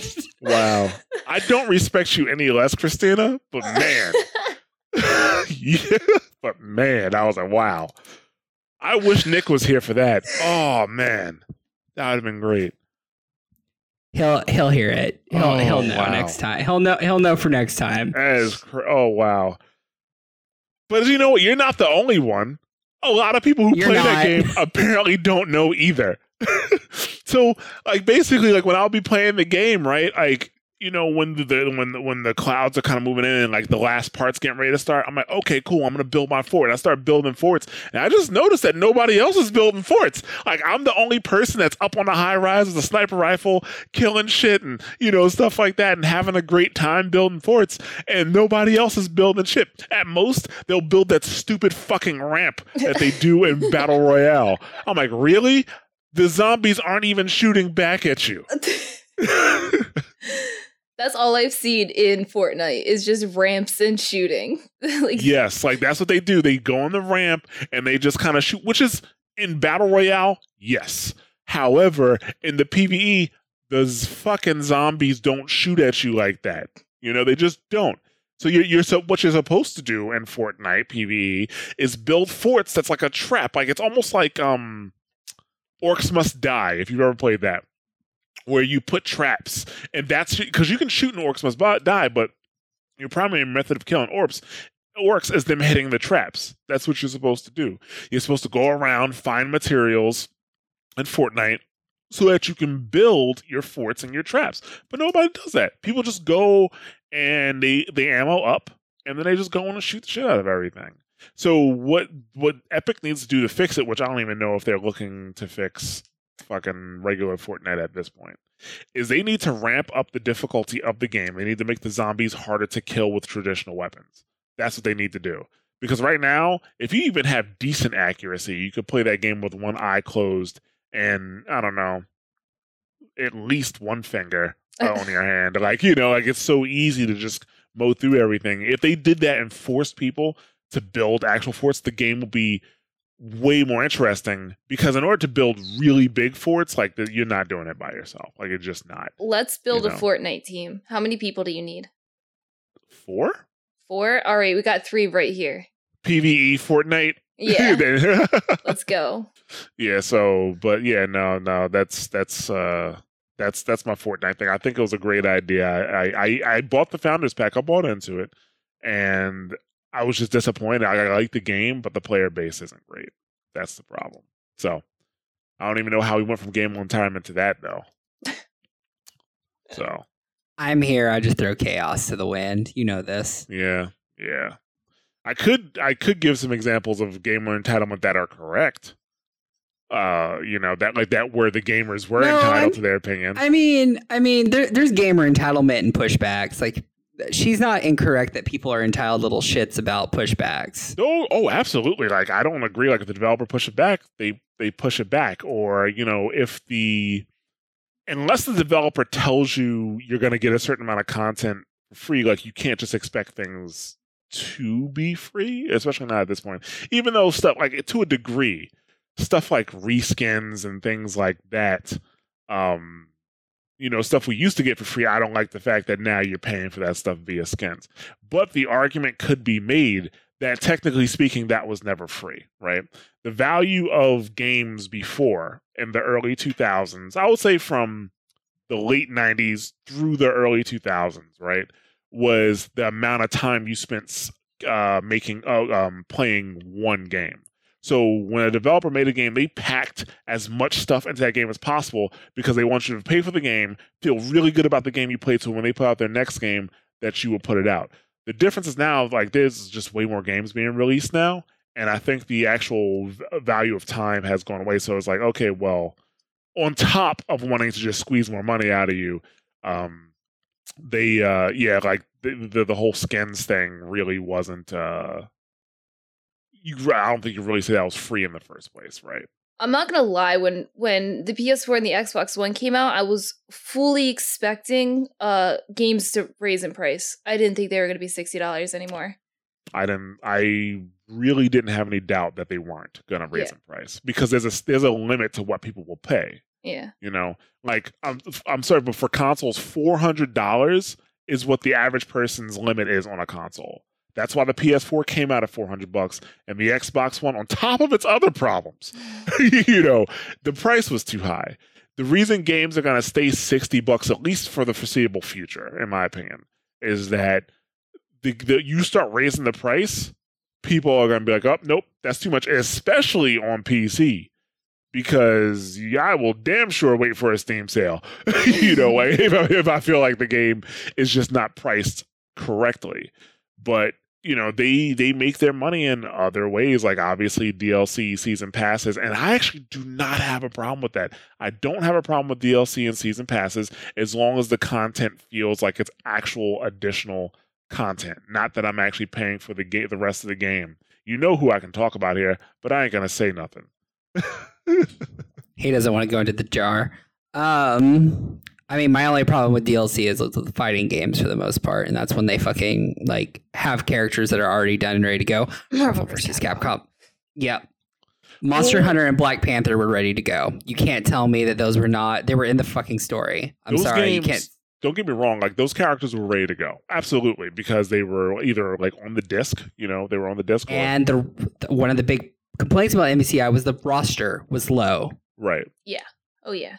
Yeah. they so did- okay, that They did Yeah. the same thing in Marvel Three. They were like, right? They're the different. The thing is, though, I'm not exactly like I'm not exactly sure what type of budget MVCI MVCI had. Like mm, probably not one. it I probably think didn't have. A, Capcom needs to not work with Marvel like anymore, and they just need to make their own stuff. Because every time they work with Marvel, even in Ultimate, even in Marvel vs. Capcom Three, it was just a mess. Well, the the thing about it, like if it had a, like a really low budget, they might have been like you know when they put those games budgets together, they're like. With this budget, we can make this many characters, but we want to add more characters. So how are you going to fund those characters? Okay, these characters are going to be DLC, and those characters probably got worked on after the ma- the first characters were designs were complete. So I mean, you, I'm pretty sure you guys know how DLC development works, right? You have the person who does the character art for your. Let- Let's just use fighting games for example. He does the character art, or people that does character art for your main characters, your main roster, right? When he's done working, one or two things can happen. He can get laid off, or he can have more work. And if he has, if D, if there's DLC, he has more work.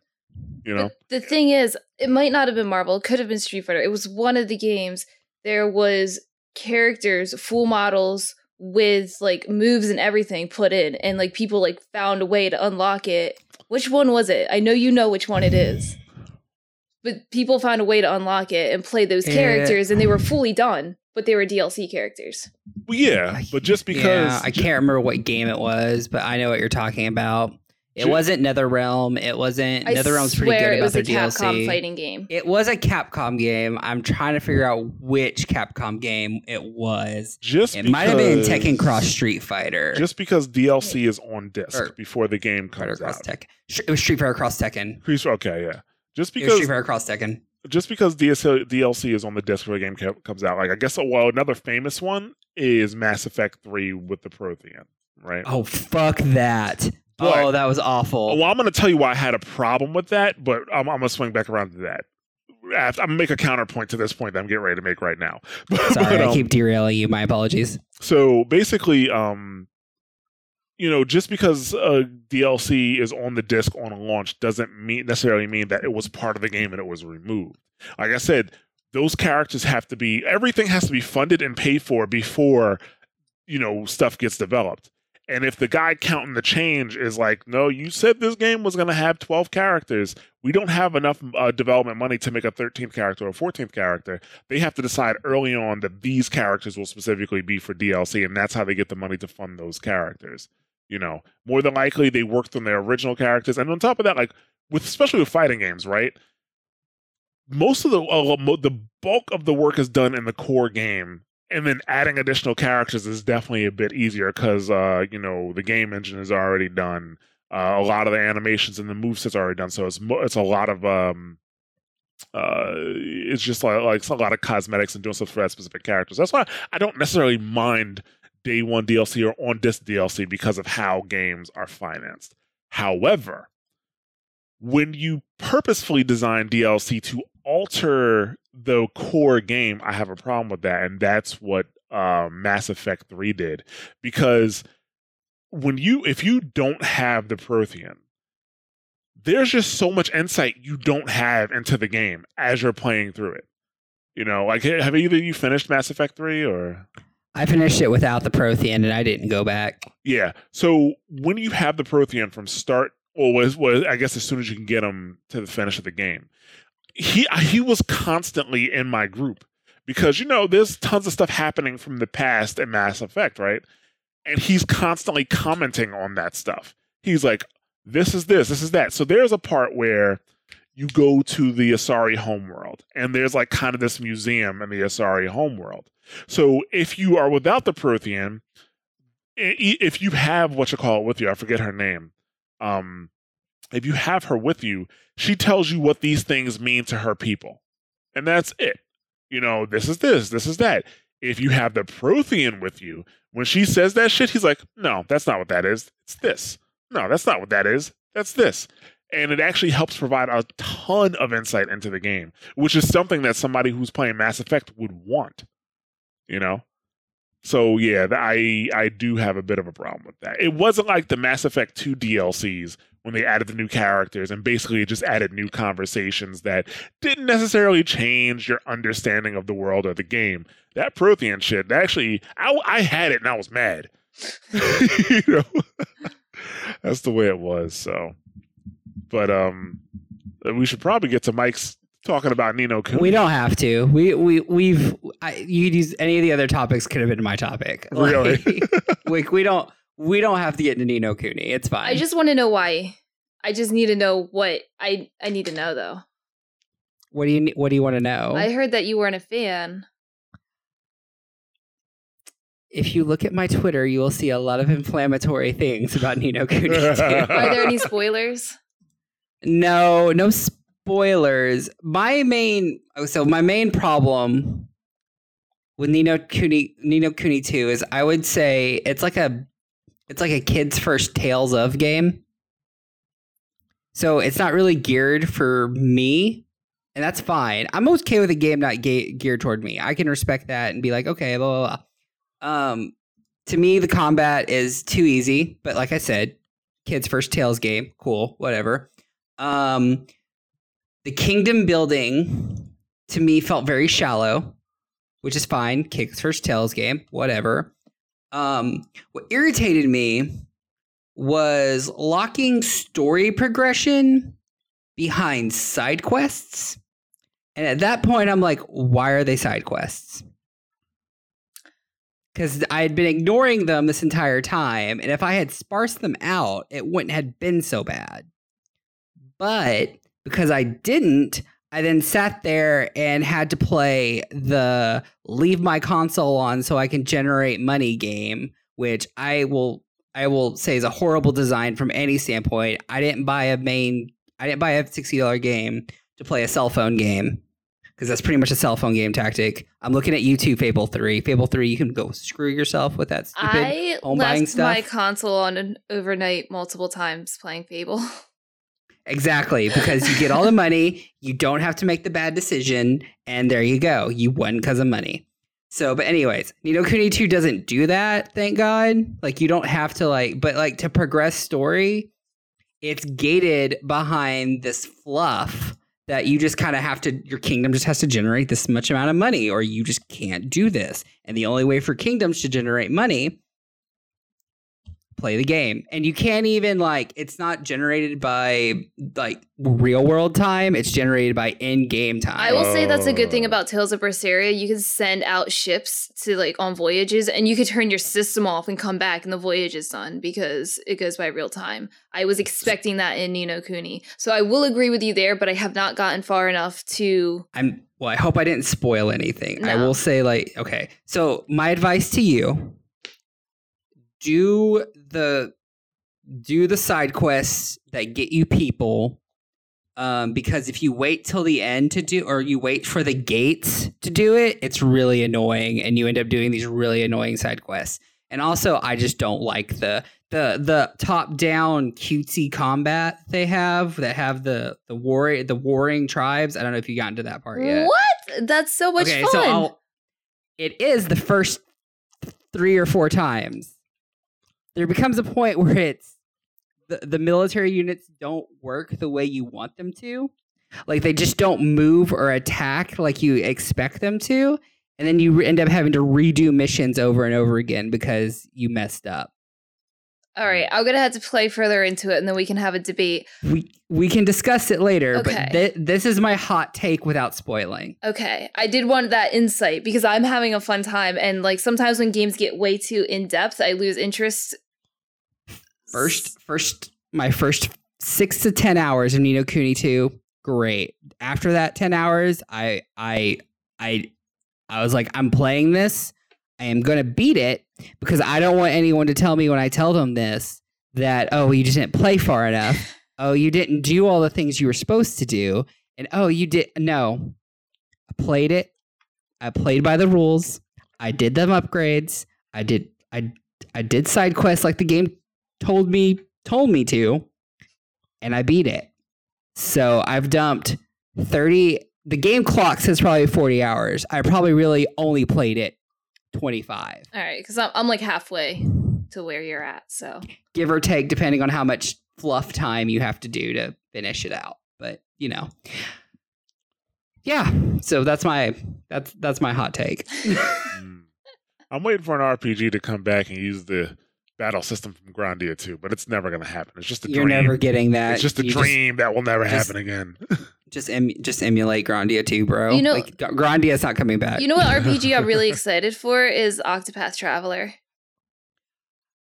That looks good. I'm excited for Octopath Traveler. I wish they would have named it something else, but because they kind of launched with that name and everyone latched onto it, I did like, latch onto it. have- I I like everyone- the name, so I'm glad they kept it. right. It, it- I, you know, it's fine. Call it Octo Octopath Traveler. Here we go. Octodad Traveler. Octo Death. Oh god.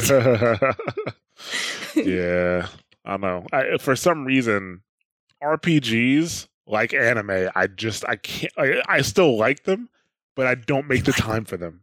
What? okay, I was like, you play Grandia. You can't. You can't just say this. I like them. I still, I, I, I, I mean, I like when I get a chance to watch different shows. I love it. And when I get a chance to play RPGs, I love it. But the thing is, like, well, now I have this little bit of, well, comparably a little bit of time, right? Do I do it to kind of progress on an RPG, or do I actually play another game where I can get a nice chunk of progression and move through it? So I will say the nice thing that I've noticed about JRPGs lately is they've been very nice about the time it takes to actually complete. I mean, not 100% it, but if you just wanted to do story, like Ni No Kuni literally could take you 20 to 30 hours, which a normal JRPG is we're looking more like 50 to 60, right? Right. So I'm starting to notice, and this isn't just like Ni No Kuni. I'm noticing like other JRPGs are, excluding Persona 5, uh, take, you know, not as long a period of time to finish. And I'm kind of okay with that. Like I am I am totally okay to them catering to the busy market who don't have time to sink into those 120 hours, but that there are still some companies out there that will still generate these 120 hour RPGs, or there's enough content in the game to be a 120 hour RPG, but main story really only takes 20 to 30, depending on how long you want to grind it out. My problem with JRPGs that are short is they're short, and I'm like, oh man, there's so much content that I didn't do, and then I feel the need to platinum it. Like that's what happened with Ys. I played Ys for like 70 hours, and I was like, oh, I'm like 80% trophies. Gotta platinum it. So I then takes more time. So it's kind of I feel you. counterproductive for me. I'm such I'm such a terrible person when it comes to achievements. It's like when I get them, I'm happy and I want them, but I'm not gonna take any extra time to get the extra stuff. I only have one platinum trophy, and it's Horizon Zero Dawn. The have only game that I'm actively seeking out achievements is in uh, Wolfenstein. That is the only game that I'm actively seeking out achievements and doing all of the extra stuff. Um, because like usually like side quests, if they're in game, I will definitely do them. But for her, um, Wolfenstein, you actually have to not come out of the main game, but you have to go to a different part of the ship and only launch those specific missions. And the reason I'm doing them because some of them are fucking hard and it's fucking awesome. You want to talk about sense of accomplishment? I'm playing on the second highest difficulty, and some of that they like some of those bosses have one shot kills in the first person shooter, and I'm just like, fuck it, we're gonna do it. Let's go. I I definitely had to play Wolfenstein on baby ass baby mode Oh, yeah. because like that game was that that game is hard. Okay, that game is. I don't know if it's the mechanics of it or I or it's because like I just came off of Doom, well, but like it it just felt really hard. it hard, but and it was, and I felt like it was my fault some of the times, but then other times I thought like, no, this I think it felt like a very like I think it's maybe because I'm spoiled off of the 2000 era of first person shooters, and I'm not used to that 90s era of first person shooters, and this feels like a very 90s era first person shooter. It is because even Doom, I will say Doom is easier than Wolfenstein for sure. Because the way Oh, Doom plays, Doom wants you to be aggressive. You are rewarded the more aggressive you play throughout the entire game. There is never a time in Doom where you need to like kind of pull back a little bit. Uh, maybe I shouldn't be in this guy's face. Like, no, you need to be in his face. The shotgun needs to be in his mouth, and your uh, hands need to be in his eyeballs. That's what you need to be doing right now every time with I just Doom. how do you do that all at once? It's it's it's a skill. You, you'll Okay. develop it eventually, but still, Doom teaches you Yeah, they- play it teaches Doom. you. but um, the thing about Wolfenstein is that you need to go from aggressive to tactical almost instantaneously sometimes inside of the same fight, depending on who's near you. And uh, I mean, sometimes and the thing is, like, it's not like the fights are scripted either. Enemies come in maybe at certain times, but they don't follow like paths and stuff like that. They're just trying to fucking kill you. And um, also with the with the uh with Wolfenstein on the um on the on the like on the harder difficulties. And I am wondering how like how could there be another difficulty harder than this? You just can't get shot. Like you just that's just something that can't happen. You can't get shot in in in that fucking mode especially in the beginning of Wolfenstein because this is not spoiling anything but toward the beginning of the game you technically only have 50 health. You only have 50 health in the beginning of the game for a very long time and it, I mean, is it like that on the harder difficulties? Do you still only have the 50 health? Or do they give you 100? I I can't recall. Yeah, because like they, they, and I can understand why you only have 50 health because you start the game injured.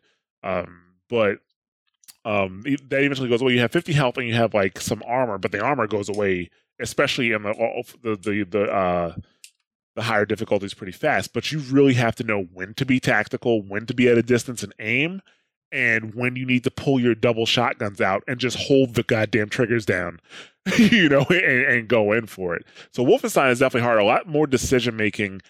Um, level design is different too because in Doom you go into you go from arena to arena. Basically, like you go into arena, they lock the doors, you kill everything, you walk out, you walk to the next arena, and that's essentially the game design behind Doom.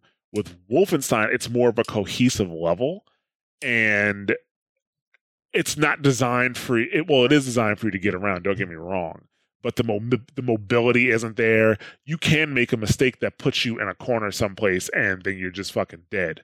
And then you have massive enemies that have way better mo- uh, mobility than you do. You know, so like that's Wolfenstein is hard. That, that, that, it always makes me wonder why they gave you those abilities like so late in the game.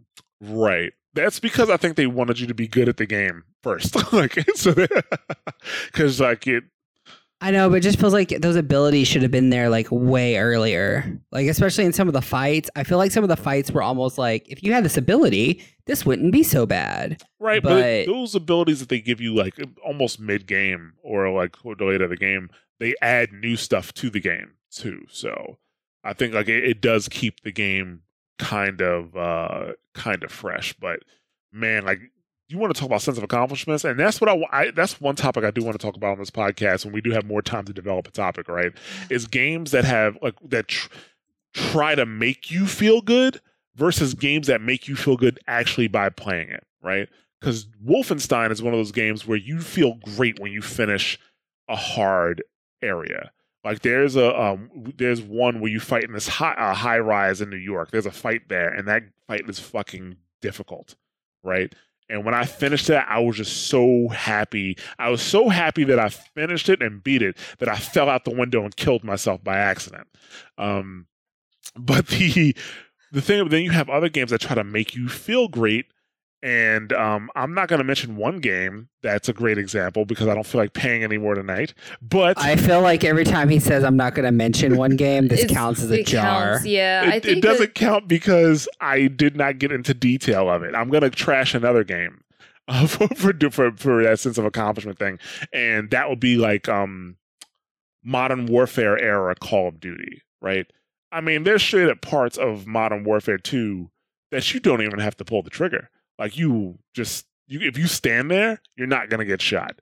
Or if you're on an on rails part, it's just gonna go to the end. You don't even have to pull a trigger. And they're constantly killing people in slow motion, blowing up the Eiffel Tower, nuking people from space. It's like it loses its touch after a while, right? And they're trying to make you feel something. They're trying to extract the feeling after you. But with in terms of Wolfenstein and Doom, they're like, yeah, just make them do this really hard thing. Make it fair but hard, right? I can say that about Wolfenstein that the fights are hard but they're fair. If you so just, what you're saying is they learned from Dark Souls. They took Dark Souls and put it in a shooter.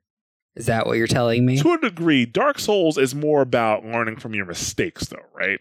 Like you know you'll just walk onto a like a a, a platform and it'll fall okay can't walk on that platform anymore like i, you know, I know dark souls is all like trial and error yeah whereas wolfenstein is like if you got the skills you'll get through this on the first time if you have the skills oh, you died. Maybe you shouldn't have missed that shot. Hmm? Maybe you shouldn't have missed that shot. Did you think about that?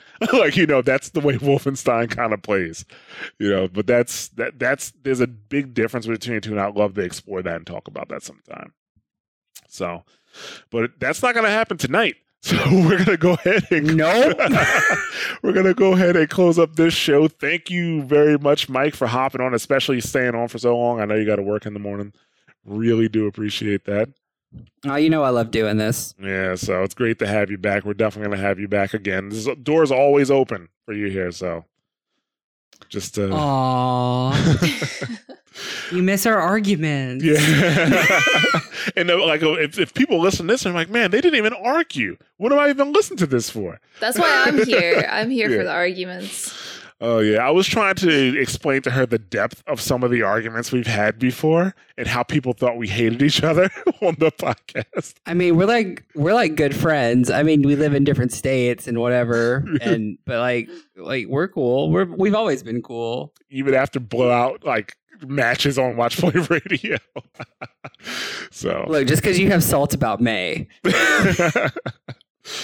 Uh, but yeah, Mike, you can come back anytime. We'll definitely keep you on the up to date with the topics we're to do. Uh, right now, uh, well, first of all, thank you for listening, guys. Um, people who listen to this podcast all the way through, I am convinced you really love video games because this this show was all over the place specifically. Um, So yeah, like you love video games, you love hearing about people talk about video games. At least people who know what they're talking about. but um, thank you guys for listening. Thanks for sticking around with us. Uh, you can find if you listen to this show like on SoundCloud or something like that, you can also subscribe to it on iTunes and you know other um. There's a it's on a, a bunch of other platforms for iOS and Android. So just search for Mashcast or the Mashcast your podcast catcher of choice. Uh, you can keep up with Mash Those Buttons on uh, Twitter at MTB Site. Also on Facebook.com slash Mash Those Buttons and YouTube.com slash Mash Those Buttons. Uh, Mike, you want to give me your Twitter? Is that good? You know, keep up with you? Uh, yeah. So my Twitter is uh, K E Y underscore L O C K E underscore. So key underscore lock underscore.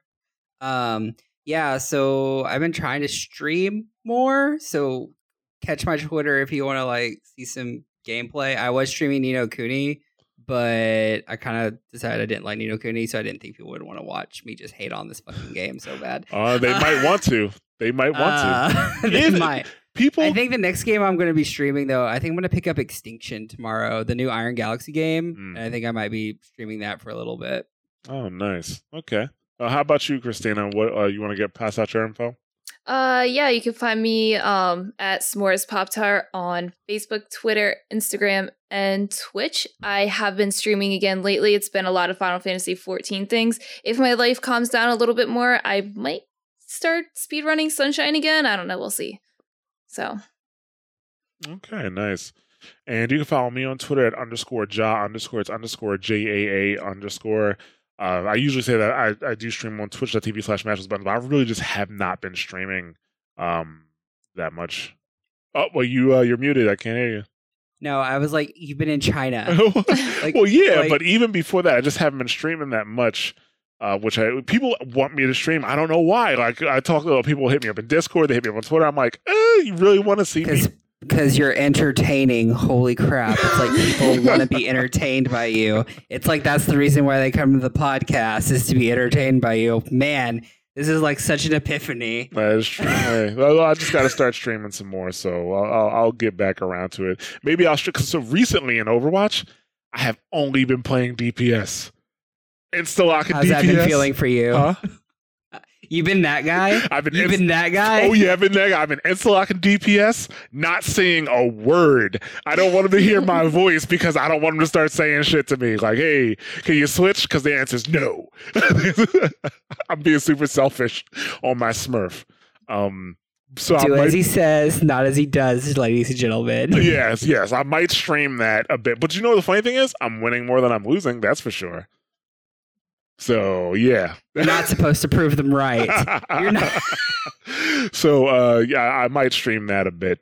Uh feel free to join us on Discord, which is our discord.me slash mash those buttons. We are all on there, including Mike. Including Mike. Mike is there as well. So definitely hit us up in there. We love to talk to you guys sometimes. We love to get feedback about the show. Like, oh man, these shows are way too long. you know, so like you can you can say something like that. Um definitely encourage you guys to reach out to us uh, and contact with us. Um, you know, uh, whether it be on Twitter, on the website, SoundCloud. We love to hear your feedback. And if you want to help the show out, the best way you can do that right now is to share the show with others and also to rate and review us on your podcast platform of choice. So that would be a great help. Thank you very much. And I also uh, recommend you guys check out mashthosebuttons.com slash shows to see all of our shows. We have Watch Play Radio for Overwatch, Sit Rep Radio for The Division, two World of Warcraft podcasts, WoW Talk and Torn the Goblin, and Double Tap for things fighting game related. So we really got that hot shit for you. You can you can you can get anything you're looking for almost. So thank you guys very much. Um, we will see you in two weeks. bye. See ya.